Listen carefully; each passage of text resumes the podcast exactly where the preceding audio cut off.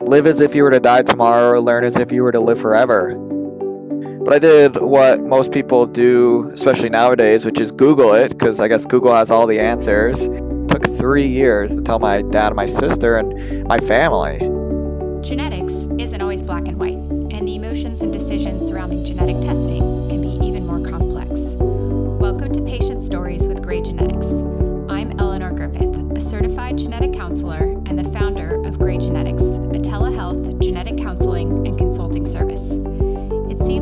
constantly headlines in the news about genetics, but few news stories focus on the patient experience.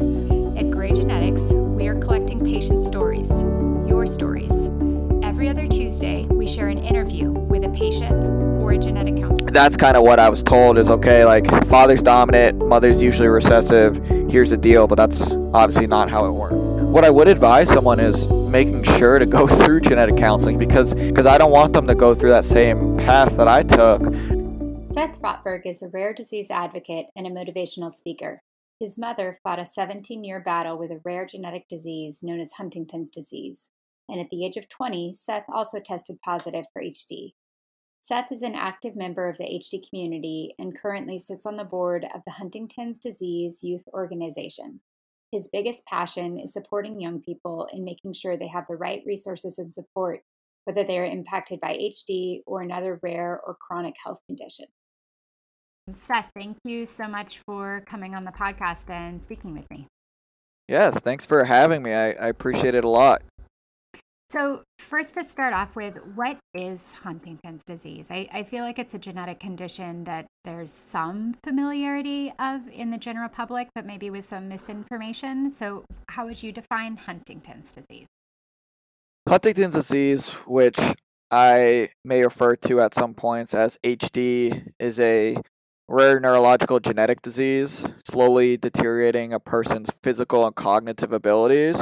So, symptoms not only include these wobbly movements, slurred speech, uh, twitching, but they also include cognitive symptoms and psychiatric symptoms, which may include short term memory loss, difficulty with concentration, mood swings that are similar to bipolar, among other things. And others say Huntington's disease is like having ALS, Alzheimer's, and Parkinson's all into one. And like many rare diseases, there's no cure, and each child of a parent has a 50 50 chance of inheriting it. Mm-hmm. And if, um, like in your case, you had testing done, you know that you inherited a mutation from your mom. So at this point, do you say that you have Huntington's disease, or is that not a term that you use for someone who doesn't show symptoms yet? That's a great question. And to be honest, it, it people do get confused because when you say that you have a disease, they automatically say, okay, you're diagnosed. But Huntington's disease is very different because, of course, my mom had it. I tested positive for it, so I'm a gene carrier, but I don't have any symptoms currently. However, I know that one day I'm going to start developing symptoms, just like my mom, unless there's a cure, unless there's a way to slow down HD altogether. But I would say, no, I'm not diagnosed with it, but it still doesn't change the fact that I know 100% that I'm going to have the disease and eventually I will show symptoms unless we find a cure. Right. So, I'd, yeah, I'd love to back up and ask you about your mother. Um, I know you gave a great TEDx talk that I'll include in the show notes. Um, and you mentioned in there that you learned that your mother had Huntington's disease when you were 15 years old. Um, how, how did you learn about that diagnosis? Did she tell you that? Did your mother tell you that? Like, did you, did, did you have any idea what Huntington's disease was before you learned that your mother had that condition? No idea about what that was or anything about the rare disease space or you know most conditions i've heard up to that point involved anything related to cancer my mom was actually misdiagnosed for about five to seven years when the doctor said that she had bipolar disorder or major depression, which we later found out were symptoms of Huntington's disease. But I remember uh, very clearly when my parents sat me down at the kitchen table saying, "We want to let you know that you know mom has this disease called Huntington's disease," but I don't remember much else. I don't know if if they were still trying to grasp it and learn more about it. But I did what most people do, especially nowadays, which is Google it, because I guess Google has all the answers. and seeing all the symptoms that my mom was showing align with what the disease entails was definitely tough. I was forgetting that you're young enough that that you had Google when you were 15. I did not. Um, so when you were doing that googling, did you come across the inheritance pattern and realize at that point that you were get, you had a 50% chance of um, also developing Huntington's disease, or did you realize that later? I wish I realized it at that point. Uh, for some reason, I saw that it was genetic. I saw that each child has a 50 50 chance of inheriting it but I didn't really put two and two together. And I think that's because my junior year in high school, in my biology class, I did what um, most people know the Punnett squares, and you have to match like you know your your X's and your O's and your uppercase, lowercase, your dominant and recessive. And when we came across diseases, uh, Huntington's disease was actually in the book, which I remember and I talked to my teacher about it, and he's like, "Well, your dad's dominant, so you aren't at risk." But of course, that's not how how HD and a lot of these rare diseases work. Where you know, just because your your dad may be dominant and doesn't have it, doesn't mean that you may not get it. And so I kind of brushed it aside until I went to college and started doing more research and realizing, oh crap, I actually am at risk, and I could end up inheriting this disease. So you're that that's surprising and a little bit appalling to me that your biology teacher well i mean he said, said that. Yeah. did, did, was he saying like males are dominant or huntington's is inherited through males? Or i like i don't even understand what he could have meant yeah well from from my understanding is like you know the like when you do those punnett squares you have like the dominant and then the recessive and I, I just remember hearing that like the father is usually has the dominant genes and the mother's recessive. At least that's what the biology book said. Uh, I'm not saying in, in any way that that's true. I think I'm a big believer in you know equality, and, and I could probably talk about that on, on another you know podcast or whatever. But that's kind of what I was told is okay. Like father's dominant, mother's usually recessive. Here's the deal, but that's obviously not how it works. Yeah, I mean it's interesting because I, I do feel like like one issue in like genetic counseling, the reason genetic counseling can take so long is like nobody comes comes in with like a blank slate idea of genetics. Like everybody comes in with these notions. Like I think when I was 15, my biology teacher said, um, "Yeah, that's kind of interesting. I've never heard that particular one." I know. I mean, it's crazy um, to to even think about that. Like looking back now, I kind of think it's a little funny, but at the same time, I'm like, wow, was I really taught this? and is it still being taught similarly nowadays? Yeah. So you said that your mother was actually misdiagnosed for a number of years. Um, looking back, like how old was she and how old were you when she was actually starting showing symptoms? I'm wondering, like, what was your family life? What was your family life like before Huntington's disease and how did it change? And was there a big shift when she got that diagnosis, or not so much because she'd already been having those symptoms for a number of years and just had hadn't gotten a correct diagnosis? That's tough. Uh, again, I guess including the misdiagnosis, she probably started showing symptoms at the age of like 43 or so when I was about eight.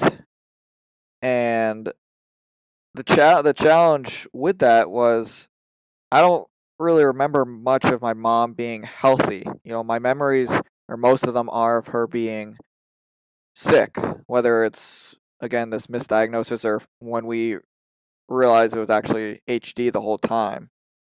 Mm-hmm.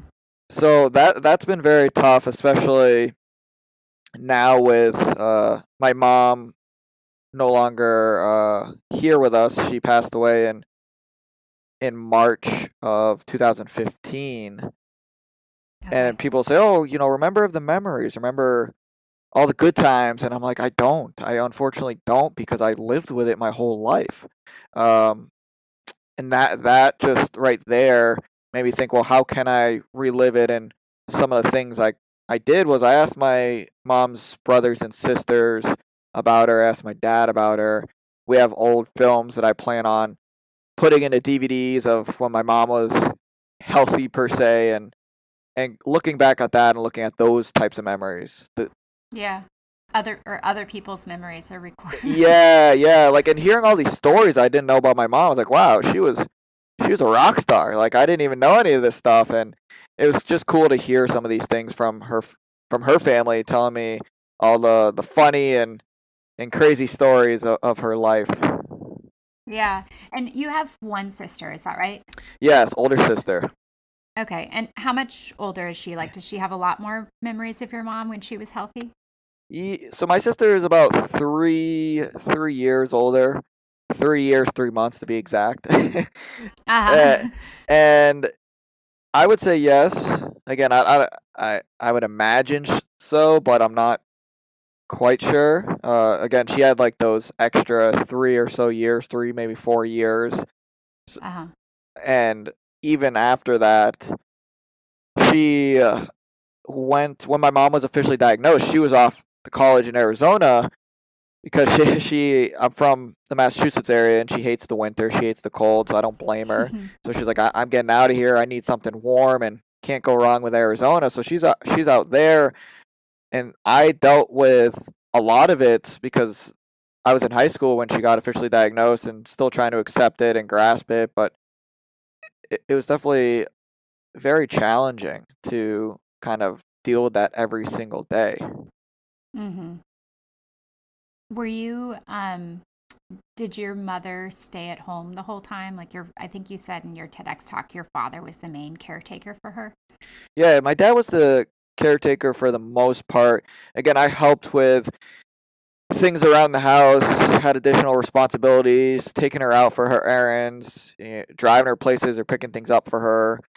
But she actually had a bad fall due to her physical symptoms where she ended up actually fracturing her vertebrae and it was very scary uh, because we didn't know what it was. We brought her to a local hospital. They couldn't figure it out. We brought her into Mass General Hospital where they said there's a chance your mother may not walk again and hearing that was definitely difficult to to accept and acknowledge and that was true later on but we really just wanted her to to be okay and luckily she was she went to rehab to try to work on mobility and and getting her strength back but eventually it just wasn't working as well and she ended up in a nursing home and kind of lived there for her the, those last few years of her life Yeah. Um and so and when you left for college, was she still living at home at that point? Uh yes i believe so. Jeez I, I feel like i'm mixing up all my years. But uh, yeah she was she was at home. Um Okay. let's see for i want to say the f- first year in college and then after that she wasn't. Yeah because Okay. i remember when i was i tested and i tested when i was 20 and i was a sophomore and i remember visiting her in the nursing home so yeah it was only a year into college after that where she had her bad fall and wasn't wasn't home Okay, yeah. Yeah, I was partly asking because I know in, in your TEDx talk, um, you you say you had you had genetic testing done for Huntington's disease when you were in college at age 20, and you said that you were tired of living with the unknown. So I was just kind of wondering, you know, where your mother was in her diagnosis and how she was doing physically and mentally and how how you were kind of looking at that. And did you I mean, did you think about that kind of? Did it come up when, you know, other people in college are talking about future plans and you're thinking about like majors and careers? Or do, do you feel like it just impacted you kind of psychologically on a day to day basis of just having it hanging over you, of not knowing whether, you know, you'd be positive or negative? I would say I didn't really think of my mom uh, when trying to figure out if I wanted to test or not. And none of those factors regarding what my friends, both in college and my friends from home, were, were kind of talking about. Because for me, it was more about how is this going to impact my life? Will it impact my future, and how so? And I, and I will agree though that psychologically, it definitely had a huge impact, and still has a huge impact on me today. And that's mm-hmm. something I'm trying to be more open about. I'm a big believer in it's okay to be vulnerable. So if you're having a bad day and someone says, "How are you?" you don't have to give the typical "I'm good. How are you?" You can say, "Hey, actually, having a tough day, and do you have, do you have five minutes or ten minutes to chat?" Uh, it's it's very tough because I mean, I'll speak on behalf of myself. I I don't want people to feel bad for me. I don't want people to to judge me for having a bad day or two and maybe overthinking it. But when you're living in, in the shoes knowing you may end up just like your parent, which is what I was thinking all the time, it was very tough uh, mentally and, and emotionally. But what kind of led me to going through testing was, I think, just little things here and there that reminded me of my mom that resonated with her symptoms. So if I forgot something or dropped something, tripped over a, a cord, I would think, oh, this this has to be Huntington's, or or is this just in mm-hmm. my head? And I just think I couldn't continue to live life knowing whether or not that that it was that or not. And today, if if I do do that, I'm just I kind of brush it off now because I'm like, eh, it is what it is. And so when you decided to have testing done, did you did you come to that decision on your own or were you talking to friends or how did you actually go about having testing done once you decided that's what you wanted to do?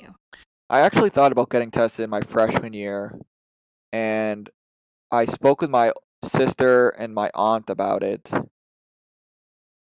when talking to my sister it and my aunt, I think I just realized I wasn't ready. They kind of just said it's a very personal decision. It's mm-hmm. it's a big one. You can't go back in time once going through it and try to focus on college, try to focus on everything else that's going on in life. And I was like, okay, I'll just I'll do that and then the following year I was just kind of over it. I, I just I, I needed to know I'm a planner, so I wanted to plan ahead of time. So from that point on, I, I told a few friends. I said, hey, listen, I think I'm going to do this. I think I'm going to go get tested. One of my friends being someone I met in the Huntington's disease space, another young person who I who I met actually my sophomore year because someone who lived down the hall from me was like, "Oh yeah, my friend's coming to visit, and her mom has Huntington's." And I was like, "Wait, there's other young people? Like, I'm not the yeah. only one because I didn't know much about it." And once meeting her, I was just like, "Wow, I'm I know no longer feel that sense of isolation. I don't have to explain myself. She understands where I'm coming from, and that kind of opened doors to meet all these other amazing advocates in the HD space. When you had genetic testing done for Huntington's. Um, like again, kind of in your TEDx talk, you said which it was just like so well done. So I keep referring back to it. um, so you you said that you were you thought you were prepared to receive the diagnosis, but then realized you weren't, and you were kind of exchanging this unknown that had been hanging over you for this label. Um, so what was that like, like the shift from having this unknown to having this something that you knew was definitely going to impact you in the future? Well, to take a step back, I felt like my way of going about testing wasn't the the quote unquote proper way to go about it. And I learned from that. And that's why I, I do share my story through that TEDx talk or I share my story to others because I don't want them to go through that same path that I took, which was not getting genetic counseling, not going to a neurologist who truly understood what Huntington's disease was because when I went in, he he asked me if I knew about the history and the basics, and I was like, yeah, yeah, I get it, I get it. And then a genetic counselor came in for my test results two weeks later, but she wasn't there for the first thing. So obviously, mm-hmm. when I heard the results, I just kind of just blocked out everything that the neurologist told me because I just was like, okay, what what's those next steps now for me? What do I do next? Who who am I mm-hmm. going to tell first? I had a friend with me, but sh- again, she was in the waiting room. She probably should have been in the office with me getting those results so that everything I forgot she could have reminded me later. Uh, but it it definitely just kind of changed my life on being able one to accept it and then two how was I gonna take those next steps and what were those next steps to stay involved. We'll be back with Seth's story in just a minute. A few weeks ago, Grey Genetics launched two new services just for you. Have you taken a 23andMe DNA test and want to discuss the results of your report? Does cancer run in your family and you want a certified genetic counselor to give you a personalized risk assessment? If so, or if you have other genetics related questions, then these new services are for you. Upload your family history or DNA reports, and a genetic counselor will review them and return a personalized review to you in three to five business days.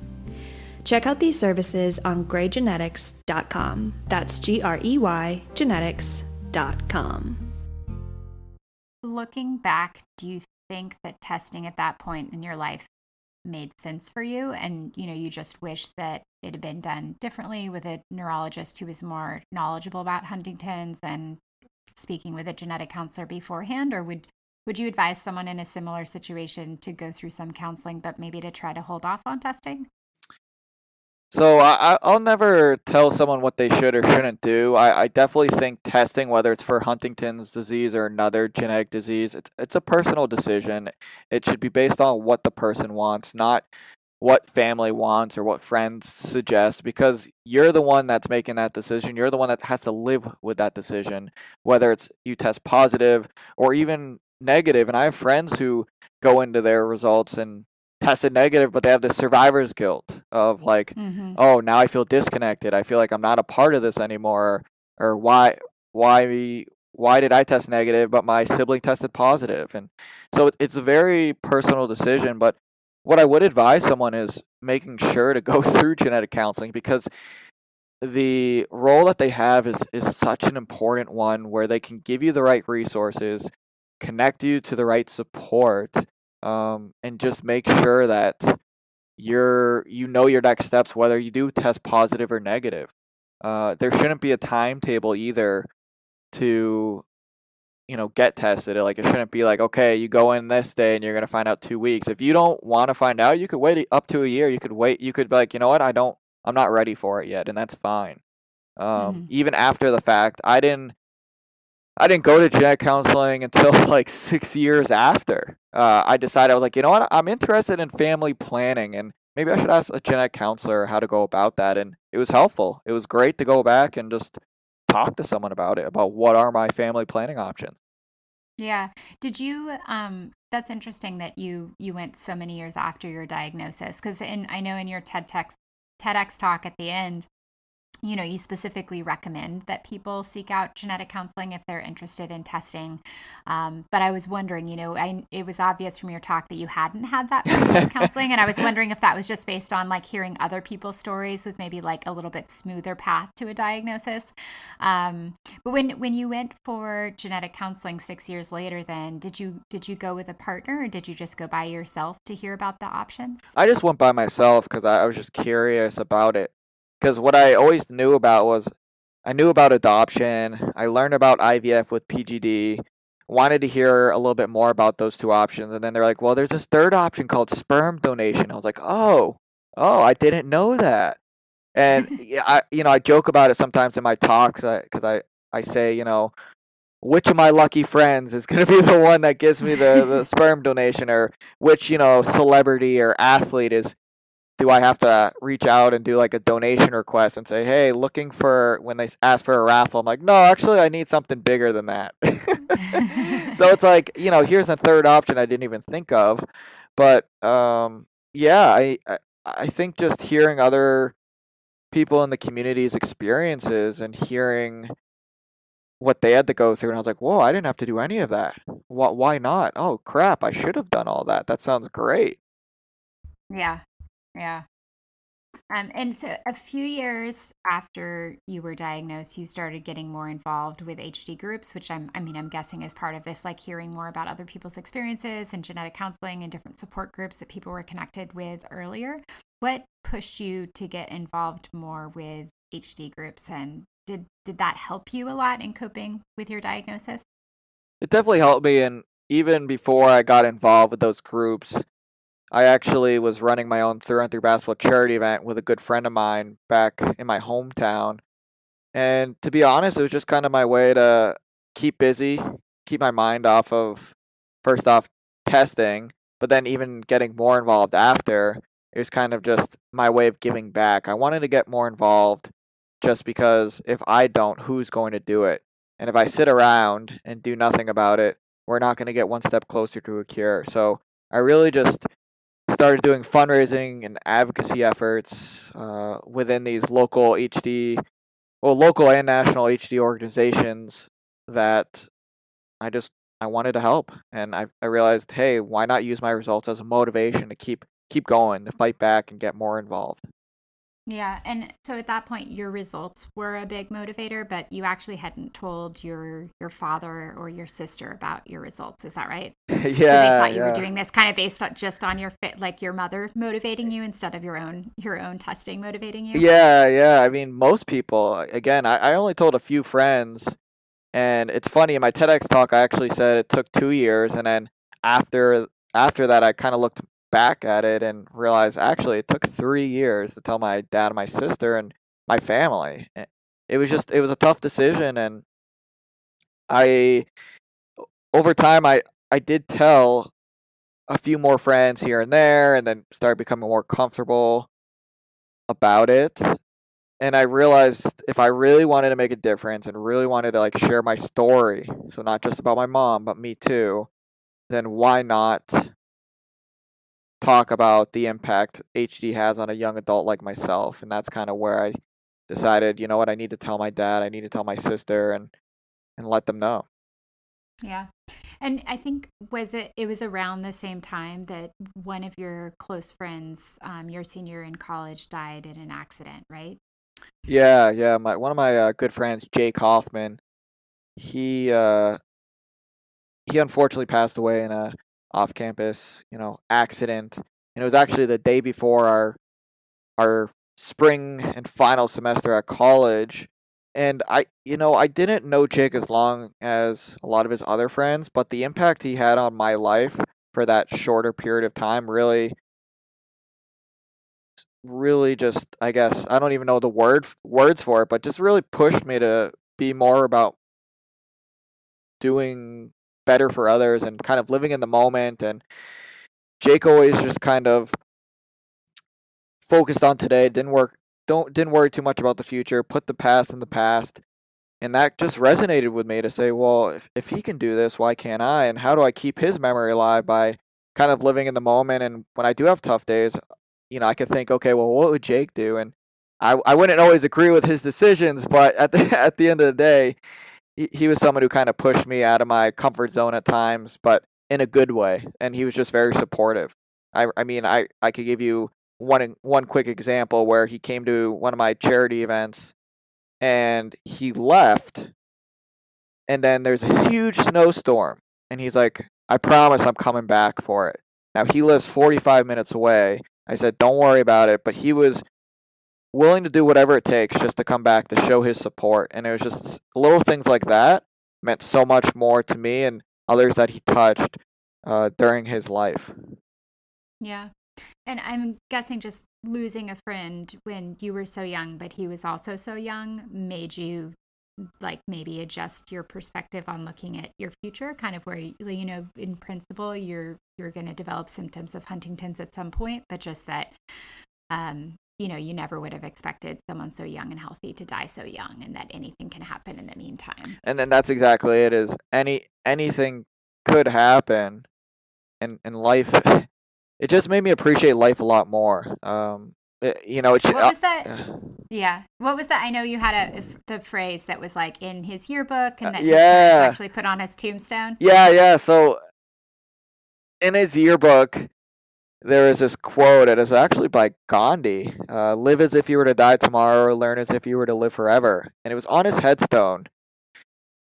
And I kept looking at that quote when I would visit his, you know, visit the cemetery and say, I really like this quote. It, it resonates with me about kind of living in the moment and not just for him, but for my mom too. You know, live as if you were to die tomorrow, you know, learn as if you were to live forever. And I ended up getting a tattoo of that on my back, and I I, I told myself I would never get a tattoo, and here we are with with one on my back where it's hidden enough where people may not know it, and then I do have another another one, my last one, because uh, my dad was not happy with the first one and the second one. He was like you better not get any more and i said no no don't worry because this one's on my shoulder and it's a tree of life to resemble growth and uh, different branches may resemble different values of mine, like family, friends, love, compassion. So it's just, you know, things like this. And that second tattoo I actually got with a buddy of mine who convinced me in a way to to get like a matching tattoo with him. Uh-huh. And your dad has been each, each tattoo. Something, yeah. I mean, the first one, he was like, "Oh, I have two crazy kids," like jokingly. The second one, he just was like, "Oh, gee, are you serious?" Uh, but it, you know, the the second one was was really cool because the friend that got it with me isn't he doesn't come from a HD family. And mm-hmm. he was like, it's not about that. It's about like the brotherhood, the the the impact that I had on his life and vice versa. So it was pretty cool to for him to be a part of that or for me to be a part of his life too. Yeah. And when you when you told your dad about your diagnosis, um, I think it was, I mean, took you three years. Yeah. um, and kind of building up to it. And then his reaction was like, you know, um, pretty casual. Is that right? Is that a fair characterization? Very casual. And it was, it wasn't a bad thing. I just, it caught me off guard because I thought he was going to be angry or frustrated. And he just was very confident that the research that's been happening and the progress that's been made is just we have to continue to push forward and focus on that because they're they are getting a step closer to a cure and he's just as confident I, as I am that there will be a cure or at least something that slows it down dramatically. Yeah. And how far along do you see that research being? Do you think that it's something that um, really has the potential to impact you and other people in your generation, or do you think it's going to be something that could even help people who are who are older than you and already symptomatic, or is it going to be something maybe for the next generation?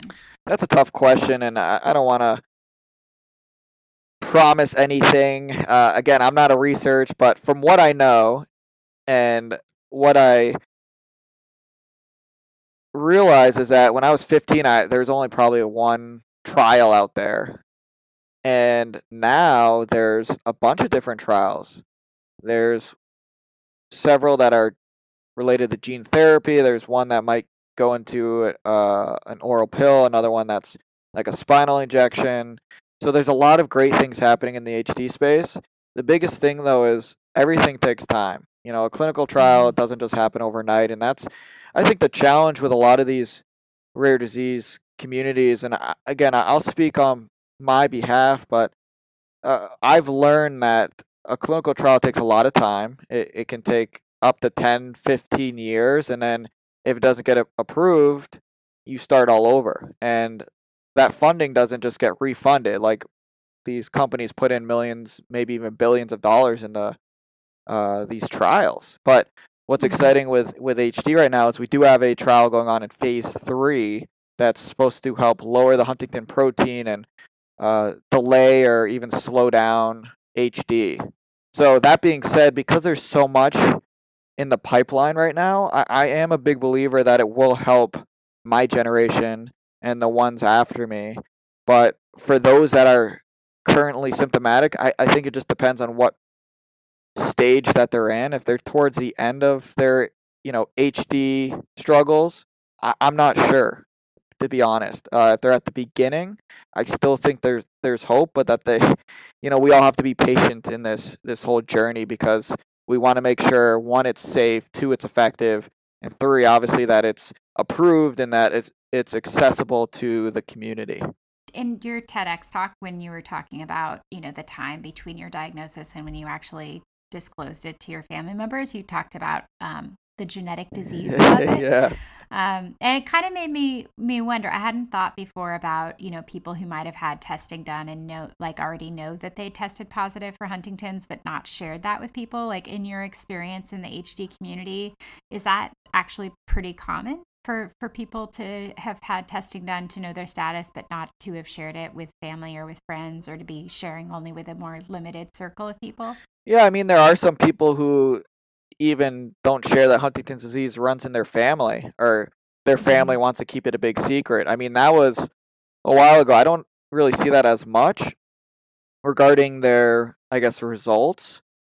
A lot of people are open especially at these like conferences and conventions because my first convention I, I tested positive but i didn't tell a lot of people and i meet these people and the like first two questions i get is oh who in your family has it? And oh have you tested and i'm like hey yeah. i just met you and uh, you know you're asking all these personal questions and so i think people are more comfortable to talk to others within the space about it than they are maybe outside the space but i mm-hmm. really think it's a case by case uh, I, I do think more and more people are becoming comfortable as long as they have the right support system and the right resources to to feel okay sharing their their results with others. But even there are people in, in the community that, that I know very well, and I don't know their results because I, I just don't want to ask them. That's that's their decision if they want to tell me or not. But I don't want to be like, hey, by the way, did you, are you positive or negative? Like I just for mm-hmm. me that's just too too personal. If they want to share it, they can. But if not, then that's totally fine.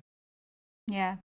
Uh, for someone who's listening who actually has a family history of Huntington's disease, um, but you know hasn't been involved in the HD community, hasn't had testing done, may or may not be at risk, but they have some some family history and know some family members who are at risk and are interested in more information or possibly getting involved. Like, what are the best resources for them? Like, where would you tell someone to start?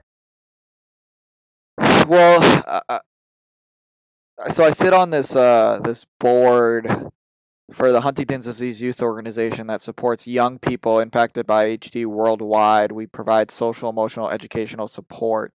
Uh, we're also our our content on our site, uh, which is www.hdyo.org, is translated in 14 different languages. So I think that's a good starting point for people where they can uh, whether they're a child, they're a young adult, teenager, a parent, a researcher, we, we have different sections based on what they're looking for. One of the biggest things mm-hmm. is how do you talk to your children about Huntington's disease? Um, and we have a whole section about that, along with one of our one of my other board members has written a book about it, which I think is very great. And then an- another, again, resources from the uh, Huntington's Disease Society of America, also known as HDSA, and they're kind of like the premier nonprofit in the U.S. and probably the biggest, or one of the biggest, or if not the biggest, HD organization I would say worldwide. Um, you know, they have resources for in-person support groups, uh, Center of Excellences, which is those areas or those hospitals or, uh, you know, I guess doctors and specialists that focus specifically on HD. So they have a lot of great resources as well. I think those two are are my two my two main ones. There's a bunch. I mean, and I, I don't think one's better than the other. Uh, the last one actually that I will will like to say is this. Uh, it's based on research updates. It's called HD Buzz.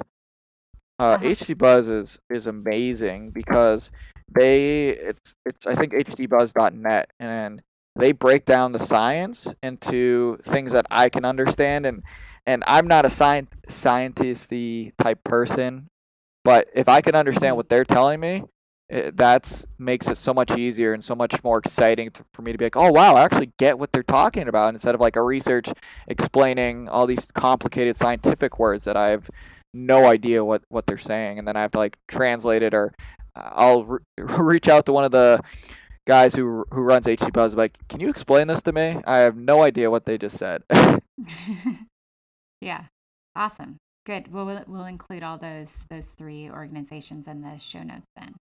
Working in genetics, I feel like Huntington's is the one genetic condition that people in the general public often have heard of and there's there's some amount of awareness around it um, partly because it is one of those conditions that shows up in someone's sophomore year of high school biology textbook kind of a class you know it's like it's like yeah. the classic example of an autosomal dominant condition with like in genetics we say 100% penetrance which isn't always the case. So it's just kind of like an archetype of a genetic condition. Um, but what are what are some misconceptions that you run into that people have about huntington's? And what do you wish that physicians or non physicians knew about Huntington's or understood about Huntington's that you feel like really isn't the case from what you've seen? There's so many different, unfortunately, misconceptions. I mean, one of the biggest ones was when my mom had these wobbly movements and this poor balance and slurred speech. People were like, "Oh, does she have a drinking problem? Has she has she been drinking?" Which it's it's a that's one of the biggest misconceptions is are they drunk versus just mm-hmm. that's the symptoms. Uh, another one is, you know, you have to be patient with just in general, whether it's with someone who has HD or someone else. But I, I know that that's been a struggle. I've seen it with people just like losing their patience because they don't understand why the person's acting a certain way.